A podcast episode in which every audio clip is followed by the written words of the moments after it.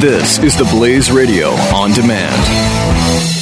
The experts at web.com want to build your business a successful website for free. Plus, we'll promote it on all the major search engines. If after 30 days you're happy, we'll continue to provide promotion, hosting, support, and maintenance, all for one low monthly fee. If not, cancel and pay nothing. Call right now and you'll also get a free .com or .net domain name for your new website powered by VeriSign, the world's leading domain name provider. Call 800-215-0465. That's 800-215-0465. This is episode 17 with Jairek Robbins. Live it on purpose. This is On Purpose with Justin Barclay. Extraordinary stories of ordinary heroes on the Blaze Radio Network. Welcome to On Purpose. My name's Justin Barclay, Reformed Radio Shock Jock turned inspiration junkie.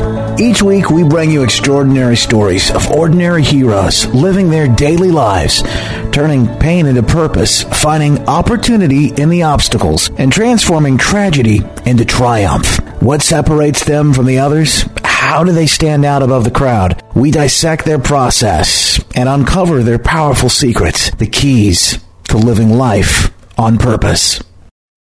He came face to face with death, and that near death experience is what drives him every day to make a difference. We'll find out what happened in Jairek Robbins' life that made him really take a, a really good look at what he was doing and where he was headed and propel him into the direction of serving people like he does today. It's coming up. Great episode for you. Jairek joins us in just a moment and I'll ask him some great questions about that purpose, about how you can define that for yourself as well. But first, I just want to say thank you.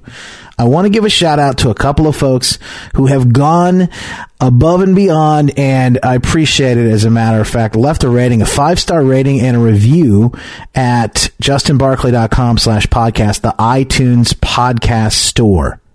A big shout out to Justin D. Williams. Justin, I appreciate the review. It says, and by the way, great name too. Justin's ability to touch hearts and help people share their personal journey is a delight to listen to. Thanks for the inspiration and awesomeness with this uh, podcast. Justin, five star rating. Dude, thank you, brother. I appreciate you. Justin's got a great show too one that I subscribe to actually. It's called The Eight Minute Millionaire. It's Justin and his wife, Tara Williams. You got to check it out. Hey, thank you guys. I appreciate it. If you'd like a shout out, as a matter of fact, want to help us out, this would be amazing. If you enjoy the show, you're digging the episodes, by all means, this helps us get us in front of more people. Um, iTunes loves the reviews. They love the ratings. Uh, give us a good review, an honest review, five star, excuse me, and, uh, and a great rating. We'd love to hear from you, um, at justinbarclay.com slash podcast, or you can find us on the iTunes store. Without further ado, let me welcome to the show our guest of the hour. And this guy is super successful, an amazing, inspiring individual. He's helping millions every day uh, through the books he writes, through the programs, the coaching that he does, um, and his story. Inspiring and motivating others to live a different life, a better life, a life on purpose. I thought he was a great fit for the show, and that's why I'm so happy to welcome the guy who's uh, won a congressional gold medal. This is amazing. Just looking at these stats at 23, he's written the books. Like I said, I mean, he's done some really amazing things. Welcome, Jairek Robbins. Appreciate you joining us, man. Thanks for having me, man. Very cool. I have to start like you know just just going back and reading through your book and. Uh, and, and kind of getting to know you a bit. You know, you do the preparation to talk to people, and and one of the things that I, I like just hit me. I thought the best place to start was your near death experience, and that's like where you you start the book. So, uh, walk us through what what happened. Well, I had just come back from semester at sea, which is an awesome experience as a student. Uh, if you have someone who's in university or headed towards university, 100,000% tell them to look up semester at sea and, and it'll rock their world. It's a hundred, for me, it was a hundred day voyage starting in Vancouver, going through Asia, Africa, South America, Central America, back up to Florida. And so we circumnavigated the globe on a ship, um, did 10 countries in 100 days, had about five to seven days in each country. And, and the cool part is you're on board with your, your professors studying university university classes and you get credit for your, your home university. And, and you're studying on board. I happen to be studying psychology. So cross cultural psychology, sociology, um, you know, uh, human sexuality, all these topics of, of the person, an individual, and then dropping into countries and seeing real life what we're talking about unfold before my eyes. So you talk about a collectivist nation of how people are very similar and do lots of things together, make group decisions, all this other jazz. And then you drop into China and you're like, whoa, that's really how it is here. Crazy. And then you talk about an individualist culture and you drop into the next place and go, wow, it really is this way. and it's an awesome way for your textbook to literally come to life. So I just got done with that trip.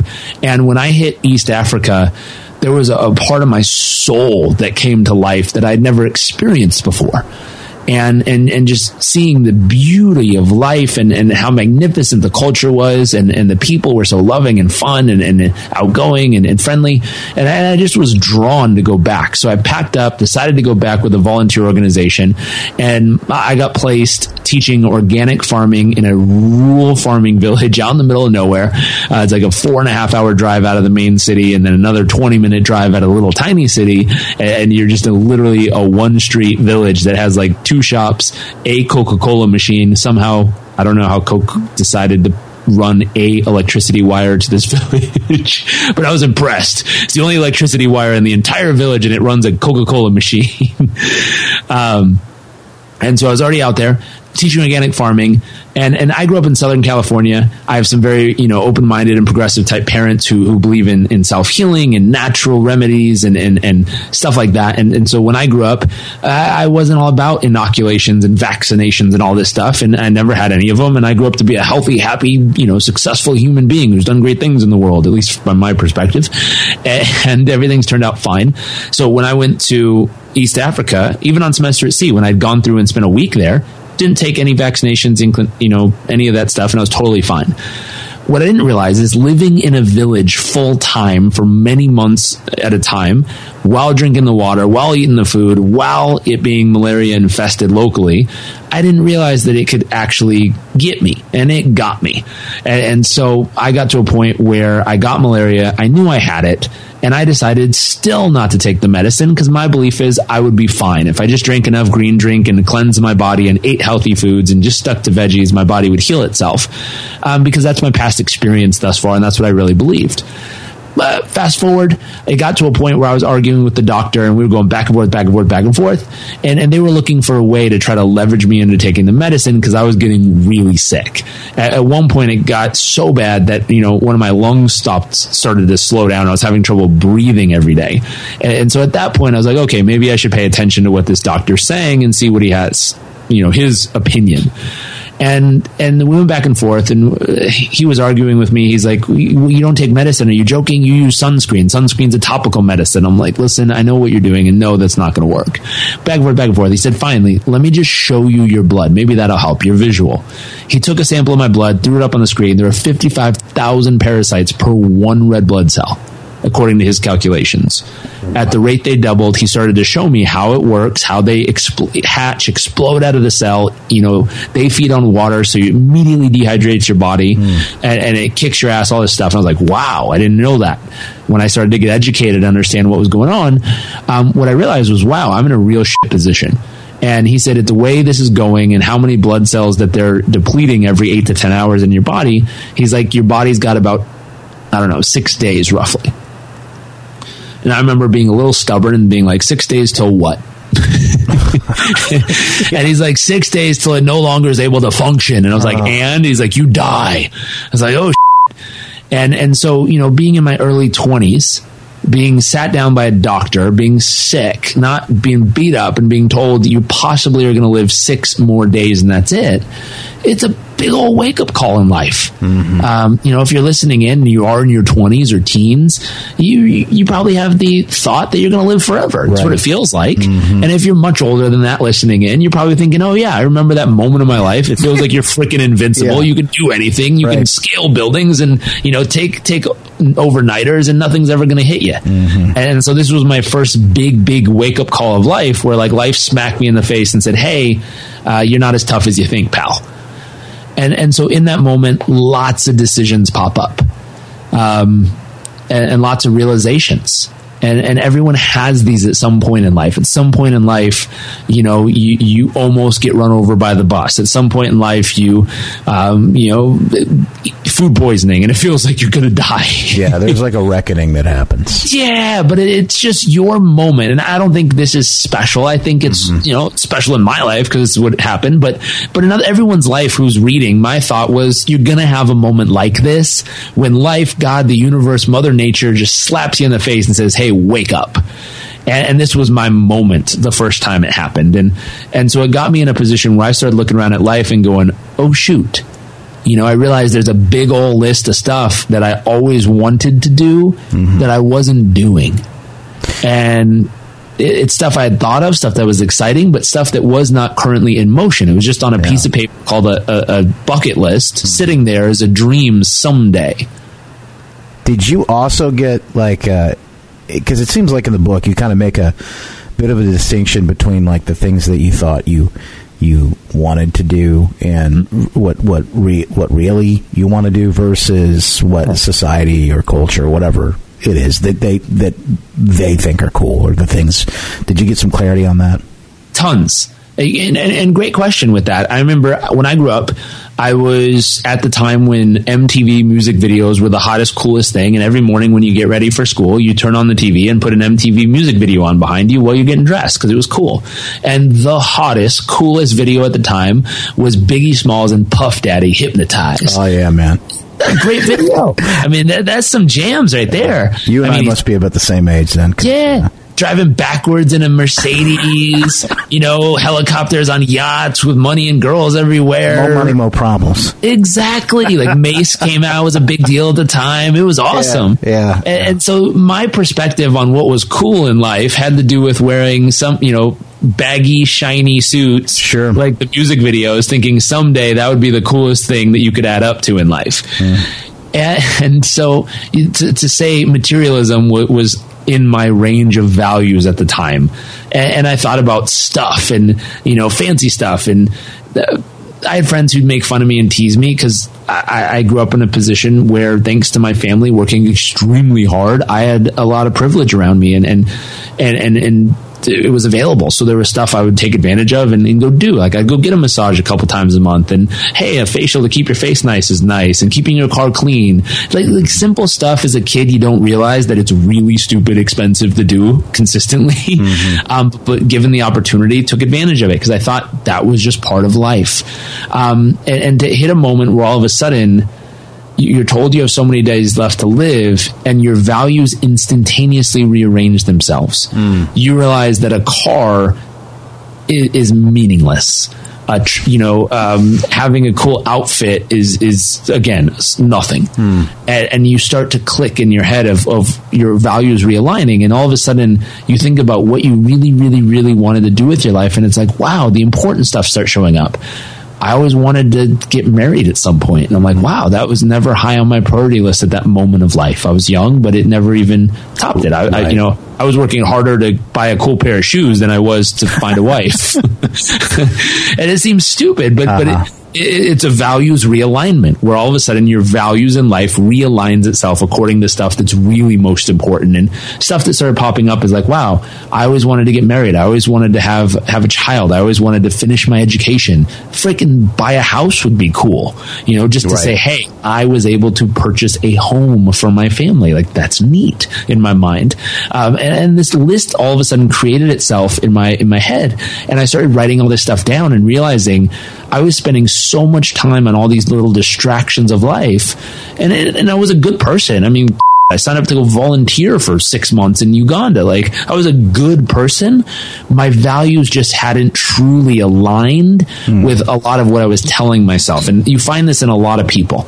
They tell themselves one thing, but how they live doesn't match. Mm. So they tell themselves like it's all about being a good person, giving back, making a difference, God first, family second. Like so you hear all these great values, but then you watch how they live their life and you look at their calendar and it's like work 24 hours a day, 7 days yeah. a week. and it's like, well, either be real with yourself and realize that work comes first above all and that's just how you're living right now at this moment of your life or um, figure out how to rearrange some things. Does that and, create unhappiness? Like when you're when you're out of alignment like that? When it does. When, yeah. Okay. It, it, it creates tension. Mm. And tension doesn't always lead to unhappiness. Sometimes it leads to frustration or anger. Mm. It, it, leads to worry or anxiety. It leads to all kinds of stuff, but it creates the tension. And the tension is when you have an internal conflict when inside your blueprint of life says, I'm supposed to do X, and outside how you show up, you show up every day and do A. And it's like, that's not even close. Mm-hmm. and you tell yourself, it's okay. If I can do A long enough, it's going to make me enough of something so then I can finally really do X the rest of my life. Yeah. And then that might be like, hey, I'm going to work hard enough, make enough money. That way we can give more to our church. It's like, no, just show up and give more. So you're seeing like a big difference between what you call the minors and the majors in life in the book, and yep. and for you the majors, and and for most people, let's just kind of run through those what what they would be. The majors are simple. I mean, what are you doing every single day to take care of your health? If, if you start there, hate to tell you, you can work your face off and make a bazillion dollars and be the most famous, powerful person in your entire city or country or world or whatever. And if you lose your health, it's meaningless. Mm. There's an old crazy quote that says, it's not crazy, it's awesome. Um, it's an you know old quote that says, what boggles my mind most is that people will spend their entire life trying to make all this money and lose their health along the way, only to then spend every penny they have trying to get their freaking health back. Mm-hmm. It's like, hey, you know, realize the the craziness of that quote and, and just step back and say, what am I going to do every single day of my life to maximize this area called health? And, and then from there, emotions. You know, one of my favorite apps is called Mood Meter. And every day, or a couple times a day, you just check in and you, you pick which mood you're in and then type why you're in that mood. And what's fun is if you do this for a week, you can go back and you can see where home is for you emotionally. Hmm. And all home means is where you live most often. Hmm. And what's fascinating is happy people find a way to be happy all the time, no matter what the outside circumstance. Pissy people find a way to be busy and pissed all the time, no matter what the circumstance. Angry people find a way to anger, you know, upset and hurt people always find a way to be upset and hurt. And what's interesting is just self awareness. If you take time to figure out where home is, you can either A, just get real with yourself and realize that's how you are, or B, make a decision to try to adjust where your home is and, and park it somewhere that's actually more beneficial to your mind, body, and health. So, can you adjust that? Is it 100%? mm-hmm. But you have to be aware of where you're at. The delusion is, I'm a happy person. And then you say, How do you feel every day? And they're like, stressed, freaked out, worried, angry, pissed. right you're like, wow, happy. That's interesting. um, but but that's the lie we have is we tell ourselves one thing and reality is totally different. So self self awareness becomes this really really you know beautiful gift we can give ourselves and the people around us. Just being aware of how we actually choose to show up. So so um, so go through them: health, emotions, relationships. Is a big one. You know, mm. I, I always tease people all the time, and, and I deal with a lot of young guys in our business and and and they'll say something that that really really is a horrific phrase and they don't realize how much this can hurt another human being specifically if they're in a relationship with a woman. And then you'll hear something like a young guy who thinks relationships is all about the physicalness of it and they'll say i just don't know if she does it for me anymore. Mm. and i say okay pal. And this goes for everybody in relationships it's easy to look at another human being and say, I don't think they can do it for me. But let's get real. What are you bringing to the table? Mm-hmm. Where's the accountability? And I always tease them. I say, okay, if, if you're saying she can't do it for you sexually or physically, what are you serving up, buddy? Like, are you serving up something so freaking amazing in your in this area of your life that she literally hunts you down multiple times a week and like rips your clothes off because she can't wait to have some of it? Hmm. There's normally a lot of silence after that question. I say, okay, then let's get real here. Excuse the language, but let's get real and and figure out what do you have to bring to the relationship to make it something that's so satisfying and exciting and real and and deep and, and authentic that this person craves it. And I'm talking about much more than just sex, but but what do you have to bring mentally, emotionally, physically, spiritually to this relationship that you cause the other person to crave what you have to offer? And if that's what you choose to show up at in this area, bravo and hopefully you found a, a, partner who's also willing to dig to that depth and bring that much of who they are mind body spirit and soul to this relationship so that you really get to experience the depths of what's possible in this area. But it's all about what you choose to bring to the game not what you're trying to get out of it. And, and so that thought in relationships how do you choose to show up? What do you choose to bring every single day to offer and give to the human being you're in a relationship with? And you know, how you doing? Are you really delivering? Or are you just kind of half-assing it? Or are you just hoping that being there is enough every day? And, and sometimes it is, but you really got to deliver. If you keep going, business, you know, what do you do in your business? Again, what value do you bring to the world and how have you been able to monetize and build it into a business that you love? Um, from there, you can go into finances not how much money you have, but what's your plan? I've met a lot of people who made a lot of money, and I've met a lot of people who've also spent a lot of money. Mm. You know, you make a million bucks, spend a million too. It's like you're two hundred thousand down that year, and they're like, "Yeah, but you're a millionaire." It's like that doesn't matter. you're out. Versus, you hear of a guy named Ted Johnson, UPS driver, never made more than seventeen thousand dollars a year in his entire life dude passed away. He had a $70 million gain in net worth over his life, and he gave away something like 20 or $30 million before he died. Wow. He never made more than $14,000 a year. He just invest, saved and invested. That's all. Hmm. So, so it's really not how much you make; it's what you're doing with it. Okay, so I got to play devil's advocate. Somebody might be listening, saying, "Hold okay. on, real quick." Yep. Does the devil really need another advocate? no. Probably not. No. Okay. So I, I realize what you want to throw out at me. I also teach people watch your language. so okay. So so let's play God's friend here. so this this wouldn't be necessarily me talking, but this let's might be somebody who's saying, "Look, you know, uh, Jairek, I understand. Uh, you know, it's easy for you to say. You know, sure. you've had." Um, you know, all these amazing opportunities, uh, your family, look where you came from, and all this. And it's you, you can be a happy guy, you can be successful, but you know, what about me? Sure. I mean, I'll give you history. My, my, my grandma and grandpa on my mom's side, when they got married, they were they were struggling so bad that they uh, bartered for a place to live. So they worked. They lived in a motel. She was the cleaning lady. He was the maintenance guy. So that's where they started. Um, my my grandma on my my dad's side, her her dad did very well. He was a cartoonist for Disney, so so they did pretty well. Um, my grandma made some very fascinating choices, and and she was interesting when it came to relationships. So she had a series of I think ten husbands according to dad. So he had a very different experience. Um, but but throughout going through all those relationships, there were moments where my dad recounts a story at 13 years old. You know, they, they had enough money for food but when it came times of Thanksgiving, like they weren't going to have Thanksgiving feasts like everyone has. They were going to have like sandwiches or something. Mm. So, so you're right. Based on my family lineage and, and, how mom and dad were brought up and the situation they were in, I was incredibly well off and, and a- easily able to have this life. So thank you for the privilege to share but any other stories. I think it's funny the way people look at that. Now, I'll fast forward. Dad grew up in a position that he said, listen, I will never, ever, ever, ever, ever live through that kind of stuff ever again. And as far as finances is concerned, so he put the you know pedal to the metal and he pushed harder than any human being he ever knows, and he still works harder than any human being I've ever met. Um, sick, hurt, tired, he still stands up and pushes himself through no matter what to deliver for other people. And, and he did extremely well. I mean, he was able to amass, you know, over a million dollars in personal income by the time I was born. And, and part of it was inspiration of he didn't want a child to have to go through the same stuff he went through. Mm. And growing up, um, you know, him and my mom weren't together. So I, I, grew up a lot with mom and, and we would go at times when dad was doing really well, he'd help out a lot more. And when dad was struggling, you know, building his business, mom and I would go work the swap meet on the weekend as a side job to earn extra money for extra stuff we wanted to do. Like I, I grew up in a situation where my parents were freaking determined to make it and they busted their butt to make it happen.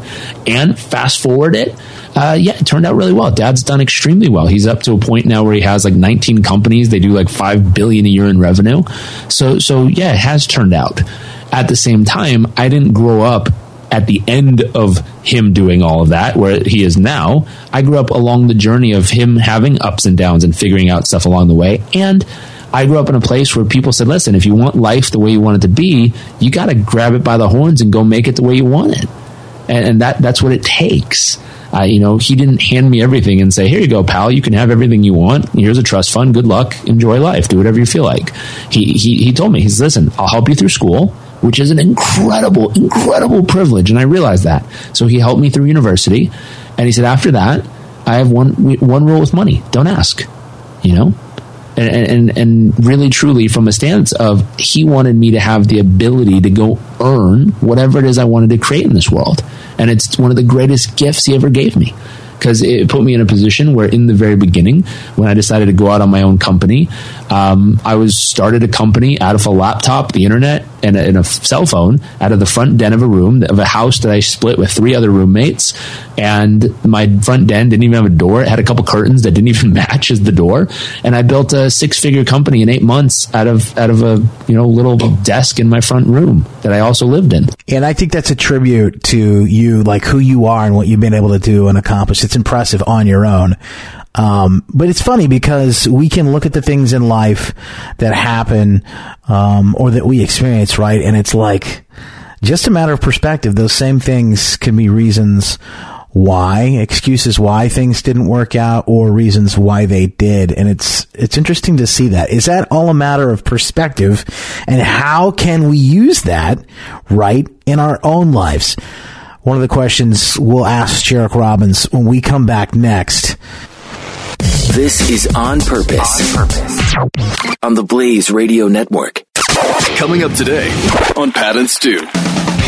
I guarantee you, if you were to crack down on guns and somehow terrorists couldn't find their way around this with hundreds of millions of guns in this country, but let's just say you couldn't, what they would do is drive their giant cars and trucks into giant crowds to kill people.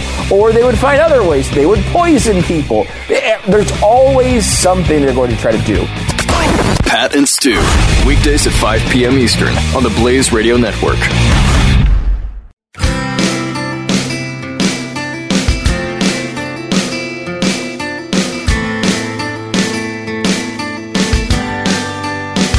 Is On Purpose, on the Blaze Radio Network. Is success really just a matter of perspective?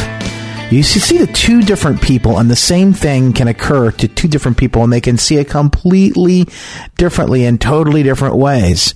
There can be excuses or reason why things happen in people's lives. Jairek Robbins, let me ask you a question. Is this all about perspective? What kind of role does that play? It, it really is. And, and uh, you know, to, to, go to a more broad perspective there, everything in life is either an example or a warning for you. Based on your goals, your dreams, your desires, your vision for who you are and where you want to go and how you want to live, every single human being you cross paths with is either a warning of what not to do because that will not lead to those goals, dreams, desires, or visions, or an example of what to do, how to show up that's going to cause you to get closer to what it is you're after in life. And, and so a, a, lot of the book, if I were to sum it up for someone, um, you know, the chapter one is how to, how to define your absolute perfect day.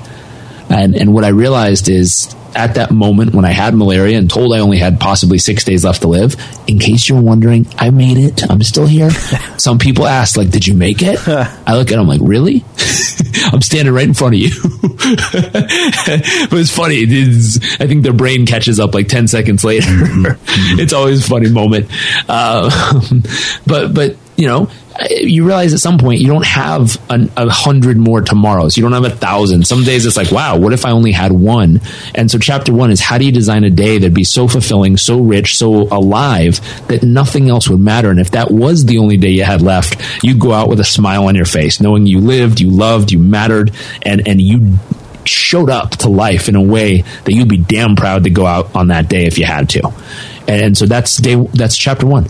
Uh, chapter 2 through 11 is how to turn that day into reality and it's based on my experience um, for what it's worth. It's also based on thousands of clients we've worked with from all around the globe in every type of situation, and we give examples. We give examples of you know a single mom who's also a, a writer, who what her perfect day would be like, and how she was able to turn it in reality.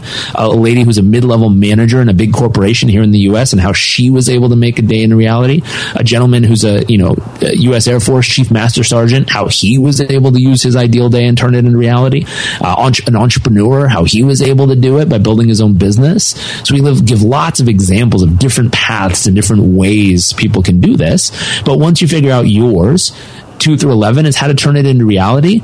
And then once you've been able to turn one day into reality, the final chapter is now let's turn it into a 5, 10, and 20 year vision not as a 20 year, I must land up at this place at this time on this date or else kind of vision. More so, such a huge, grand, big vision that it becomes the North Star that guides the next 20 years of your life. It becomes a thing that's constant where every day you look up and, or every night you look up and see that North Star. It's called your 20 year vision. And you know that you're headed in the right direction as long as you keep taking steps towards that star every day. And that's what it's meant for. And my thought is if you can use these tools to turn one day into reality, use the exact same tools to turn the next 5, 10, and 20 years into reality just the same. So what I'm hearing is like the first chapter is kind of like the GPS. It's like putting in the coordinates of where you want to go when you get in the car. It's funny because I feel like so many people really don't know what they truly want in life. And if you don't, I guess you'll never get it. So how do you really do that? Let's plug in the GPS and move forward. When we come back, Jairek Robbins. JairekRobbins.com is the website, and of course, an amazing book. You can grab it. Achieve Success by Living with Purpose. Of course, you can see the link to that book, Jairek's site as well, in the full show notes at justinbarclay.com slash purpose 017. This is On Purpose with Justin Barclay on the Blaze Radio Network. Don't miss the Morning Blaze with Doc and Skip. Is Bernie Sanders Jewish? He's, he's Jewish. I'm sorry. He's he's he's Jewish. Like he does. He's not like he's Jewish. Not like full blown Jew. He's so when you say when you talk about Bernie Sanders' faith, you don't go he's Jewish. No, you have not- to he's- say he's Jewish. Bernie Sanders is not Jewish. He's Jew ish. Jewess. The Morning Blaze with Doc and Skip. Weekday mornings, 6 to 9 Eastern on the Blaze Radio Network.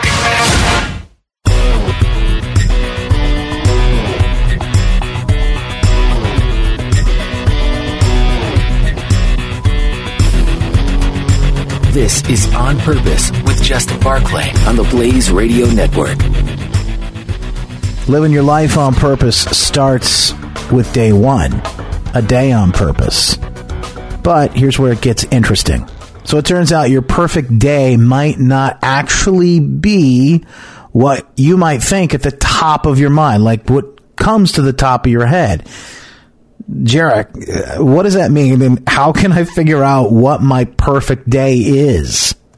Yeah, it's it's really simple. I mean, technically, to wrap your head around it, it's like, okay, what would your perfect day be? That's not a difficult thing to figure out for most people.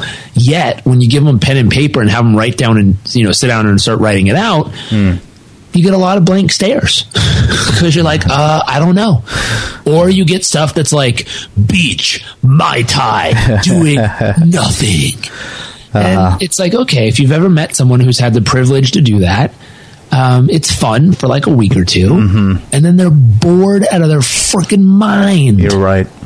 And and you hear stories and and the truth is i tell stories all the time where i'm like how many people have realized that people who win the lottery are more miserable in their life than a year after than they were the year before? Everyone raises their hand and go yes i realize that. Uh-huh. How many people still don't believe it'll happen to them? Everyone raises their hand. I'm like huh That's interesting. it's so funny because people think that you know you'll hear that a lot that money is the answer. Yeah, but then someone wins the lottery and they're fucking pissed off about their life a year later. Uh, it's like, well, that no. didn't solve it. No. What did solve it? No, no, I, I know a lot of people who have a lot, a lot, a lot of money, and they're really happy about their life. How did they pull that off? And it comes back to it, it has little to do with the end result that they achieved. It has more to do with they found a way to fall in love with the journey. They fall they fell in love with the daily action of whatever they were doing and they fell in love with it so much that whether they made money or not they would just keep doing it. And because they kept doing it so much and so often and they were constantly refining it and getting better which is a key you have to refine and get better. They were constantly refining it constantly getting better at it. Pretty soon they got so freaking good at it that they started earning a load of money for doing something that they would do anyways just because they love it so much. Simple example if you want to go back is like someone like a Jim Carrey. That dude, when he he loved to do his stand up comedy so much that you know the story is that he'd work all day, get done at ten o'clock at night, drive a couple hours to the middle of nowhere to go to some bar that would let him do his stand up. He'd stand up there at midnight doing his routine. Three people in the bar, and then afterwards, he'd get in the car, drive hours back home, wake up, and go back to work. But he loved doing his stand up so much that he would do it for free in the middle of the night, in the middle of nowhere, just for the opportunity to stand up and share that gift with the world. Probably would have paid to do it too. He probably would have. Fast forward that now, he's done okay in life. it worked out. Yeah. You know? That that passion of consistently just having this yearning drive to show up and give whatever this gift is to the world, if you if you stay with it and allow it to continue, you'll be surprised where it takes you. But what most people do is they go do it a few times. It doesn't pay the bills right away, and they're like, "Well, I guess it's not for me. I'm going to have to just get a normal job and give up." It's like, no, Jim Carrey wasn't getting paid either. He was doing it at midnight after work. And if you really love whatever it is you you, do, you want to do, do it after work. Do it on the weekends. Do it on the sides. Do it after your kid's soccer practice. Like find a space in life where you get that 30 minutes or hour to step up and deliver your gifts and go do it. And and again, if you do it enough times consistently over time, you'll get good as long as you consistently refine it. And eventually, maybe you'll even turn it into a business and make money doing what you love. That'd be cool. You know, that kind of brings you to a point where what you're talking about, a lot of people, the big obstacle or the hurdle they'll tell themselves is is that the time. They just don't have time and there's all these other and, they, and people we do have a lot of things pulling at us. The minors that you're talking about in that Yep. book right? Um and I just want to give you a shout out for this because I don't know if it was it's probably been a couple of weeks now but I I saw you talking about uh, a method of working for a few minutes, then working off, and I'll let you kind of describe that, uh, or taking a break and and uh, and using like a timer for that. Yep. And it's it's something that I've been using since I heard about it before, and I I I kind of played with it before, but since I heard you talk about it, and man, it has really, I mean, it really has done uh, done wonders. It works, right? It does. It- it's something it's called the pomodoro technique and and really simple. All it is it, it's the equivalent of using an old school tomato timer so pomodoro tomato that kind of thought process. And there's a website i think it's called tomatotimer.com and, and it's pre-set up. And all it is if you want to maximize maximize your performance and, and i just got off the phone with an awesome guy who's out in, in bucharest romania he doesn't want to maximize every hour of every day because that's not what his DNA is made for. It, it- you know, he can do what he calls robot life for a little bit of time, but after so long, he's like, eh, it burns me out. It doesn't juice me. So you first have to make a decision like, is this for you?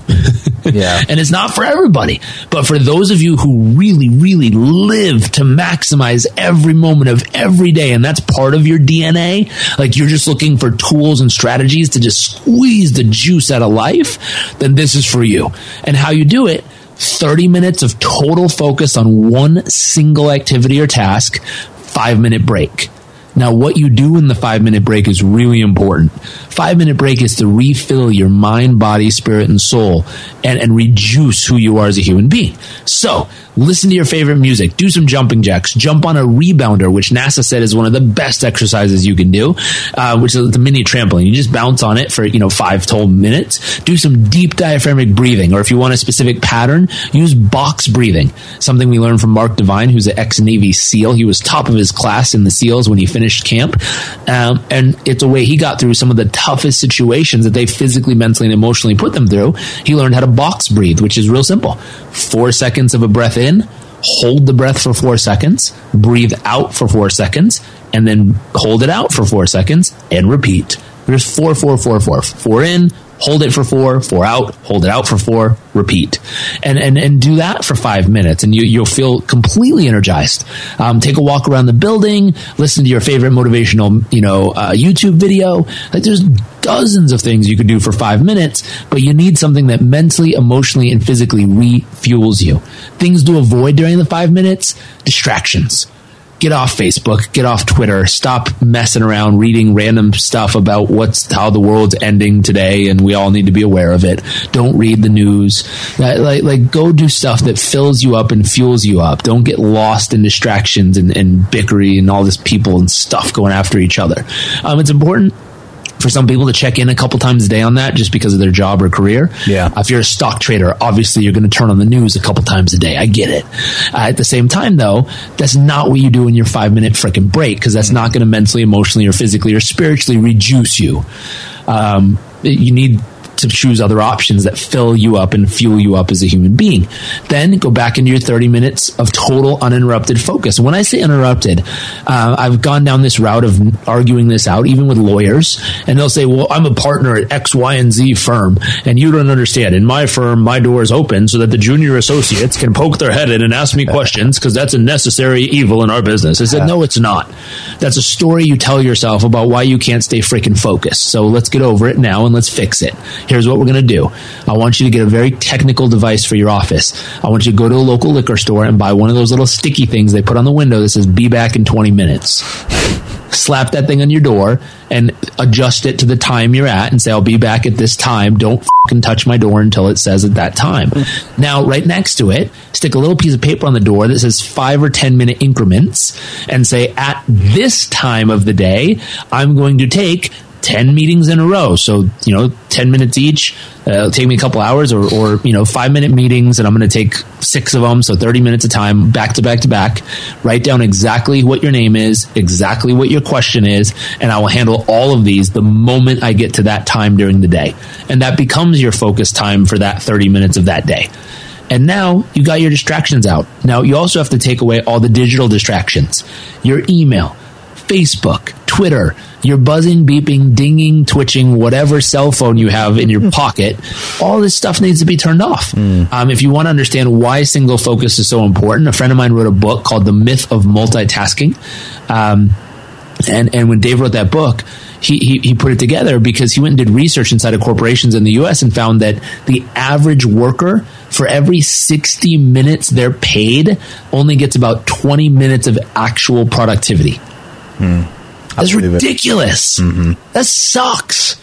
And, and so really truly, like let's get you back to maximizing productivity by getting you to take those 30 minute windows and have nothing else exist in the world except for you and the number one outcome you're going to reach and do whatever it takes to get there. Now, if you want to keep going down the path as far as maximizing time, start becoming outcome focused instead of task focused.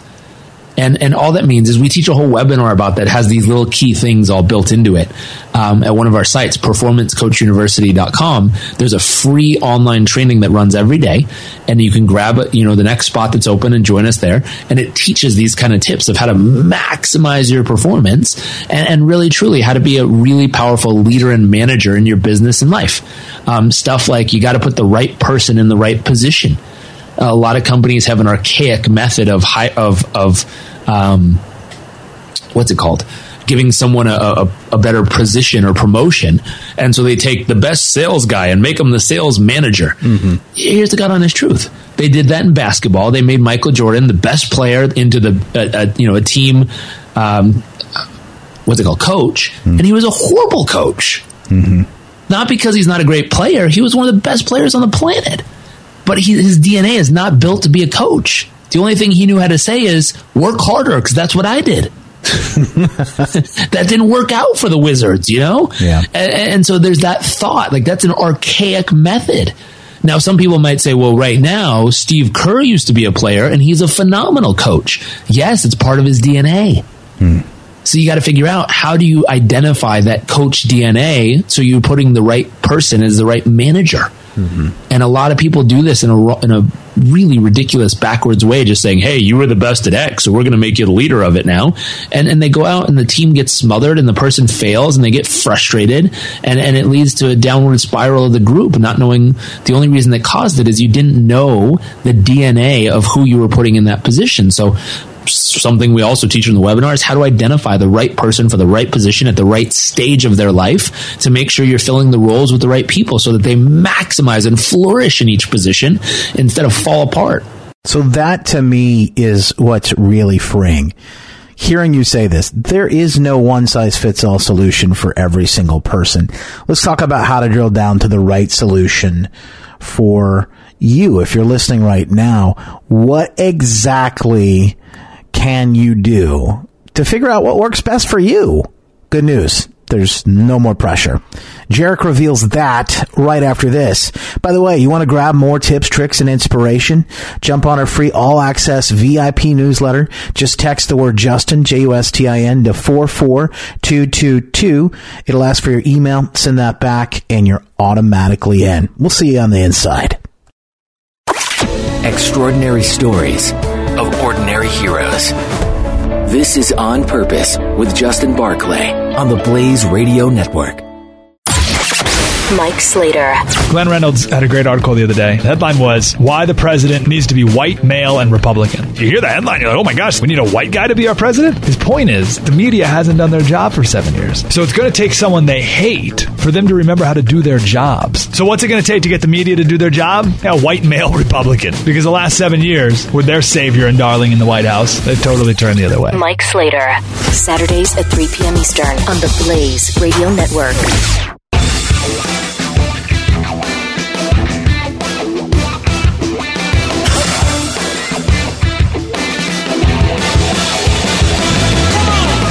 Extraordinary stories of ordinary heroes. This is On Purpose with Justin Barclay on the Blaze Radio Network. So how do you figure out what's right for you?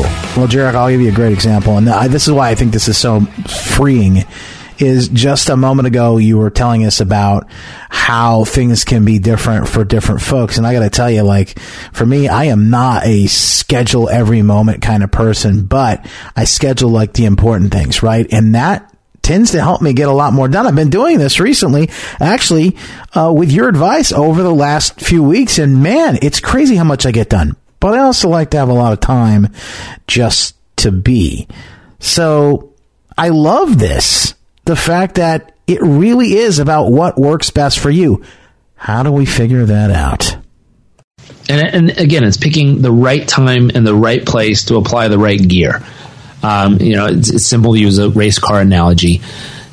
Gear one is used for very certain things on that track, so is gear six. But if you stick it in gear six to start the race, it's going to take a while for you to catch up to everybody else that zooms off in gear one. it is just right gear, right place, right right approach with the right time in life. Um, not everyone's built for all the gears. Some people don't have a sixth gear, and and we'll get that question from time to time. Like, what if working like a robot and focusing 100 percent on only one thing at a time like doesn't exist in my DNA? Here's an answer: Don't do it. There's other ways to success. um, you know, there's there's some older teachers who back in the day used to teach these are the golden pillar steps to success, and if you follow them, you will succeed, and if you don't, you will fail. Eh, I think we've grown up and educated ourselves enough to realize there's lots of ways to achieve the results you want. How do we know that? Because there's a guy who followed a golden pillar role to success and succeeded, and there's an artist who never did any of that did just as well. Yeah. So there's not one path. It's just realizing everything works some of the time, nothing works all the time. Now I realize that's kind of a funny, catchy phrase, but it's true. So, so what would be the key? The key would be gathering as many options as humanly possible and I'll tell you how to look for them. The very first thing you want to look for, depending on which major category of life you're focused on, the very first thing that go out and identify is just what works. Mm. So gather that old guy's eight golden pillars to success. Gather it. Maybe it works. You know, gather my ideal day concept that I like to talk about. Gather someone else's, uh, you know, scheduling your master plan and eating those frogs first thing in the morning. Gather someone else's horizontal and vertical planning tips. Gather someone else's outcome focused, purpose driven, massive action plan. Gather someone else's. I know all of them because we teach a lot of them and know them and we're friends with the people who create them. So, so gather all the tools and say, okay, I know these all work some of the time, but which one in the second question is once you gather what works and you applied it and you saw the fact that it works in your life, the next question is what works for you? Mm-hmm. Which one is the one that works best for you as an individual? Everyone's different. You got to figure out what really applies in your life, in your business, in your health that helps you maximize you. Now, once you figure that out, the third step is you got to automate that. You can't sit around hoping that it, you're perfectly going to show up and magically do it right every day. Like you got to figure out a system, a strategy. Uh, Duke University shows that 60% of what we do every day is a habit unconscious. We're not even logically thinking through it. We just go into a rhythmic routine. Our brain literally kicks in the autopilot and our body just goes through the motion of a habit we've built in. A simple example for anyone who goes has a 95 type job or an office job and every day you wake up at a certain time you get in your car you start driving and you use the same exact route to get to work and then get to the office have you ever woken up on a day when it's not a work day gotten in your car start driving um, almost kind of like blanked out realized where you were and all of a sudden you realize you were parking in your work spot and you think oh it's not a work day mm. and you're like huh that's fascinating. What the hell just happened? like, I woke up, had a plan, got in the car, somehow landed up in my work spot. Uh, whoops. And then normally what you do is look around, make sure no one saw you, and slowly back out of the parking lot. you don't want to claim that shit. Like, I didn't do that. Uh, but, but reality, what happened? Autopilot kicked in your brain went into a habit, a ritual, a routine that it does often, and it stopped thinking logically and processing, and it just went into an automatic routine that you do so often that that's what your body thought it was supposed to do when you started the journey. And, and that happens all the time in your relationships. Here's a big question. What autopilot do you have turned on right now in your relationships? Mm showing up as the lovingest, most amazing, most healthy, happy, fulfilled version of yourself and giving all of your mind, body, soul, and spirit to love the hell out of the person you're with? Or do you have one of those autopilots that's crabby and grumpy and needy and frustrated all the time and always pissed why they're not doing X for you? What's your autopilot? Mm. You know, health wise mm-hmm. Generally, if you look in the mirror, for most people, you can see what their autopilot leads to. Um, but, but what do you have set up right now? Are you a person who every day wakes up and automatically goes for a workout? Or are you a person who every day wakes up and automatically avoids that shit like the plague? Mm. and you got to fight yourself out the front door. You got to fight yourself to put your shoes on. You got to fight yourself to get on a freaking bike and start pedaling. Like, like what autopilot is kicked in for you in this area called health? You know, when you reach in the refrigerator, what do you automatically reach for? Emotionally, where's your home? We talked about this earlier. The, the, concept of where do you emotionally go to most often? What's your autopilot? Like I said, happy people tend to go back to happy because that's what their autopilot is set on. Mm-hmm. Pissy people get pissed off real quick, no matter what happens. That's the weird part. You take two people, one person set to happy, one person set to anger. One, uh, someone cuts them off. The happy person is like, "Oh, look, they must be having a great day. They're excited." The other person's like, "Ah, what's wrong with them? I want to kill them." Ah, and it's like not same situation. They just had a different autopilot set up in emotions. Mm-hmm. So just that thought. And, and hopefully it's something the listeners can kind of dig through in their own life and go, okay, what's one category of my life that I'd like to improve on? What's my current autopilot set at? And what does it need to be set at to actually get me to my ideal day and my 5, 10, 20 year vision for my life? Yeah, I think that's powerful because just uh, becoming aware of where, where we are and, and saying, okay, Now, how do I change this? Now, where do I go? And and the book, uh, Live It, Achieve Success by Living with Purpose. Obviously, uh, you can grab it. We'll put the link up. Um, the thing I like most about it, Jairek, is you, you tell great stories in the book, but not only that, you're giving step by step, actionable. Um, do this next. It's almost like people are going through a, like a course with you. Like you know, there you're right there teaching them. That's the goal. We want to set them up so that it's not a like, hey, I told you an inspirational story. Hey, I also told you that you can do it someday down the road.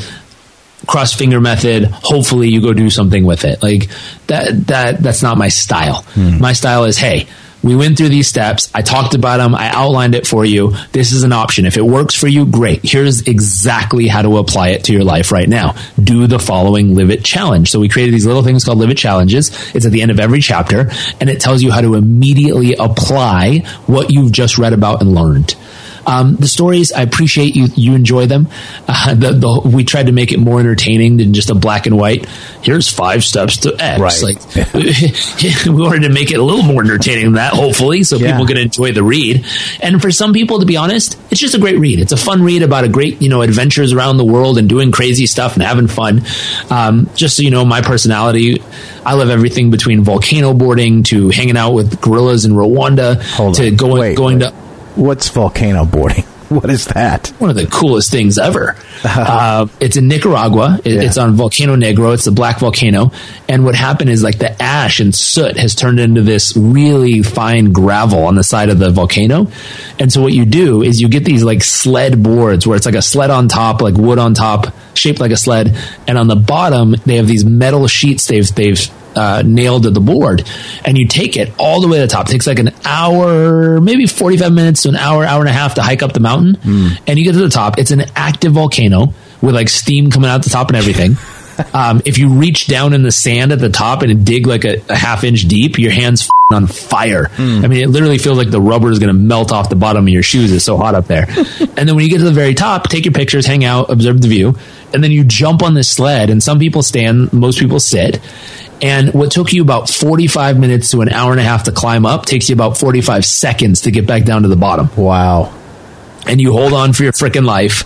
And what's funny is if you lean forward, you slow down. If you lean back, you speed up. But most people get scared and lean back going, ah, and they speed up and, I mean, they go like a freaking bullet down the side of this volcano. And you just go flying all the way back down to the trucks.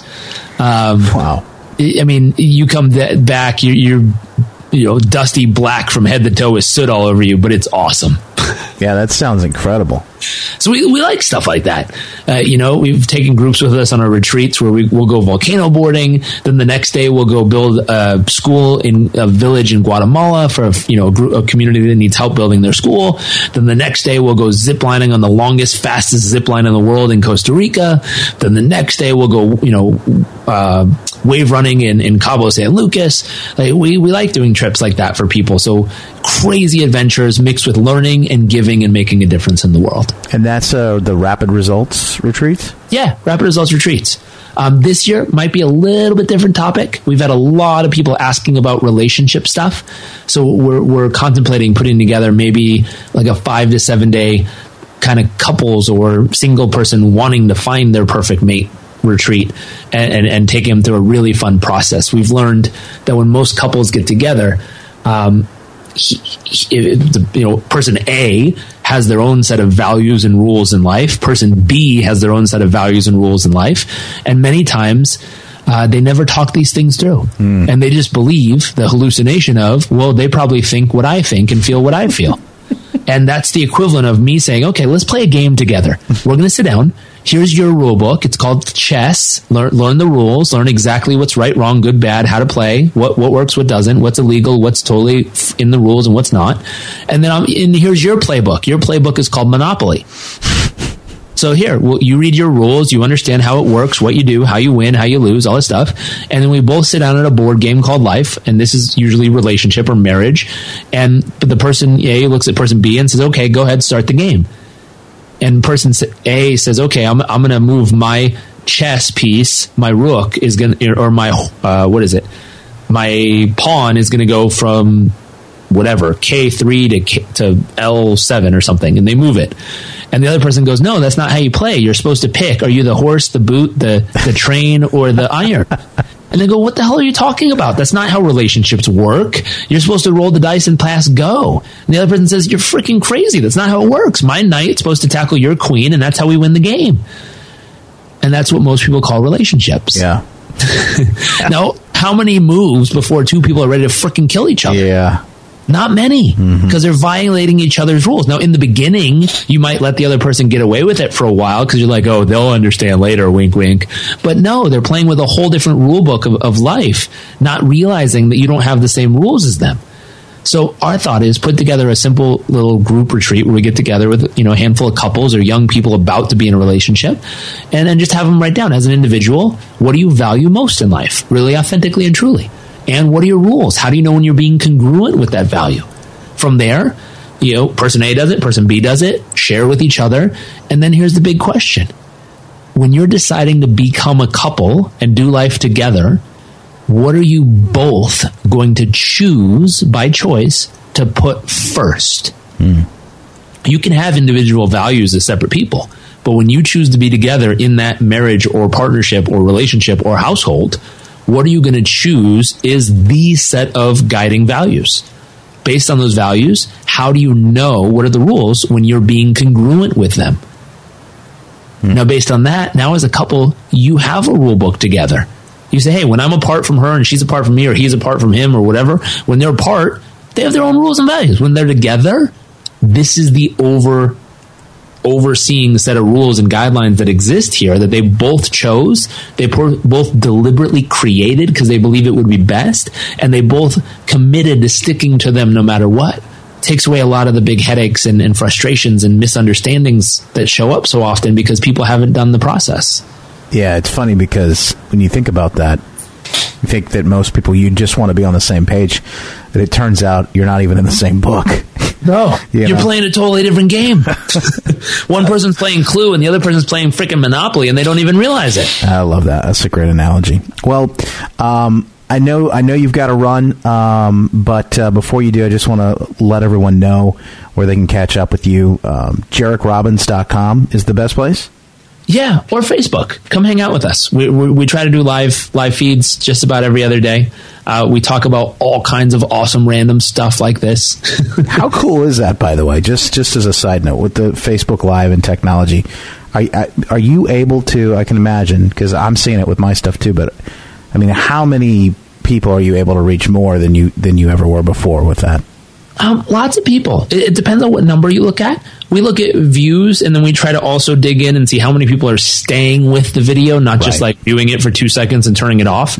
Um, which, by the way, I say the same stuff every day. The intro to video. So if you only watch the first two minutes, it's going to pretty much sound like the same thing every day. um, I'm trying to train people to have automatic positive thoughts, so I say Yeah. the same stuff every day. Uh, but but then from there, the topic varies day to day, and then it's fascinating. If you look at just total impressions, um, we're averaging about. 500,000 to 700,000 people a week as far as impressions, which is awesome. Way more than we've ever got in the past. Uh, if you look at views, I mean, we're getting upwards of, you know, 20, 30,000 video views a week right now, uh, which is awesome to see our content reach that many people consistently. I, and, and believe it or not, my favorite part is our goal isn't necessarily mass and volume. My personal goal whenever I'm doing those is to reach the one person that needs that message that day. That's all I'm aiming for. If one person tuned in and one person needed to hear what I had to say and it really got them right in the heart and just bam, made their day, it was a victory. And that's all I'm aiming for.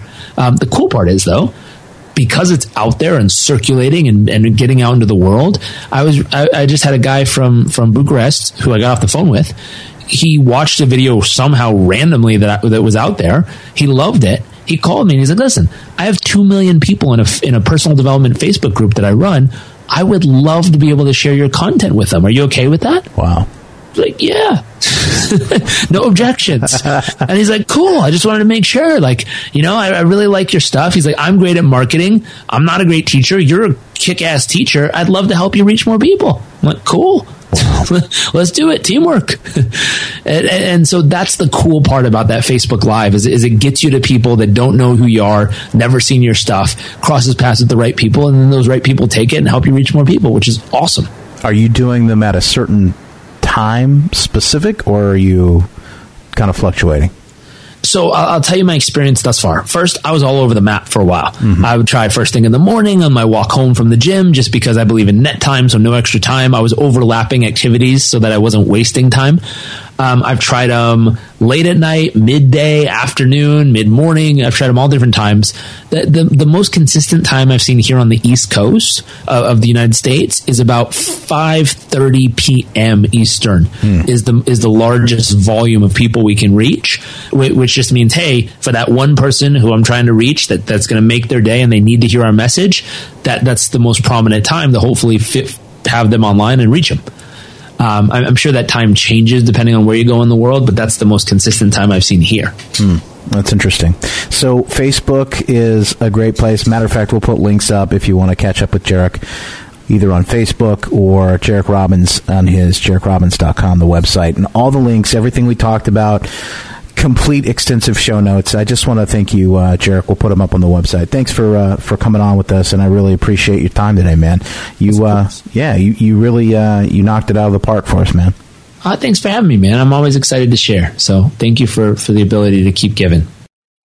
Not another great episode. Find the full show notes at justinbarclay.com slash purpose. 017, by the way. Everything Jairek talked about, the books, any links, courses, all that stuff online at justinbarclay.com slash purpose 017. Man, it is such an honor to be able to bring these kind of stories to you. It's such an honor to be able to talk with these folks and just be able to share this together. This really started out of my desire to have conversations, deeper, more meaningful conversations with people who were really living life in a different way, living life on purpose. I want to bring those things to you. They inspire me and I hope to share them with you. That's what, after all, we're doing here is building a great community. Let me know. I'd love to hear from you. Is there somebody that you'd love to hear on the show? Let's go after them. I'll, I'll talk to anybody if they can bring you some sort of great, amazing story, if they can be entertaining, if they can be interesting, I'd love to share their story with you. By the way, if you're digging the show, please, by all means, go to justinbarclay.com slash podcast, the iTunes podcast store. Leave us that five star rating and review, and that'll help us get the word out. Thank you so much. By the way, if you want to like a little plug, let us know. Leave your uh, podcast, leave your blog, whatever it is that you're up to. I'd love to help give you a little bit of uh, support. You know what I'm saying? Get more tips, tricks, and inspiration. Literally dozens of ways that you can create more freedom in your life. I'm going to tell you how to live life on purpose. What works for me, the tools of the trade, what's working for other people. One of those great stories. Go to justinbarclay.com, put in your name, put in your email. I'd love to send you some great stuff. Or you can text in right now with your phone the name Justin. That's me, 44222 Justin Text that into 44222. It'll ask for your email. Shoot that back and you're in right away. That's it for today. I can't wait to bring you more as we continue this amazing journey together. Cheers to you and your life on purpose.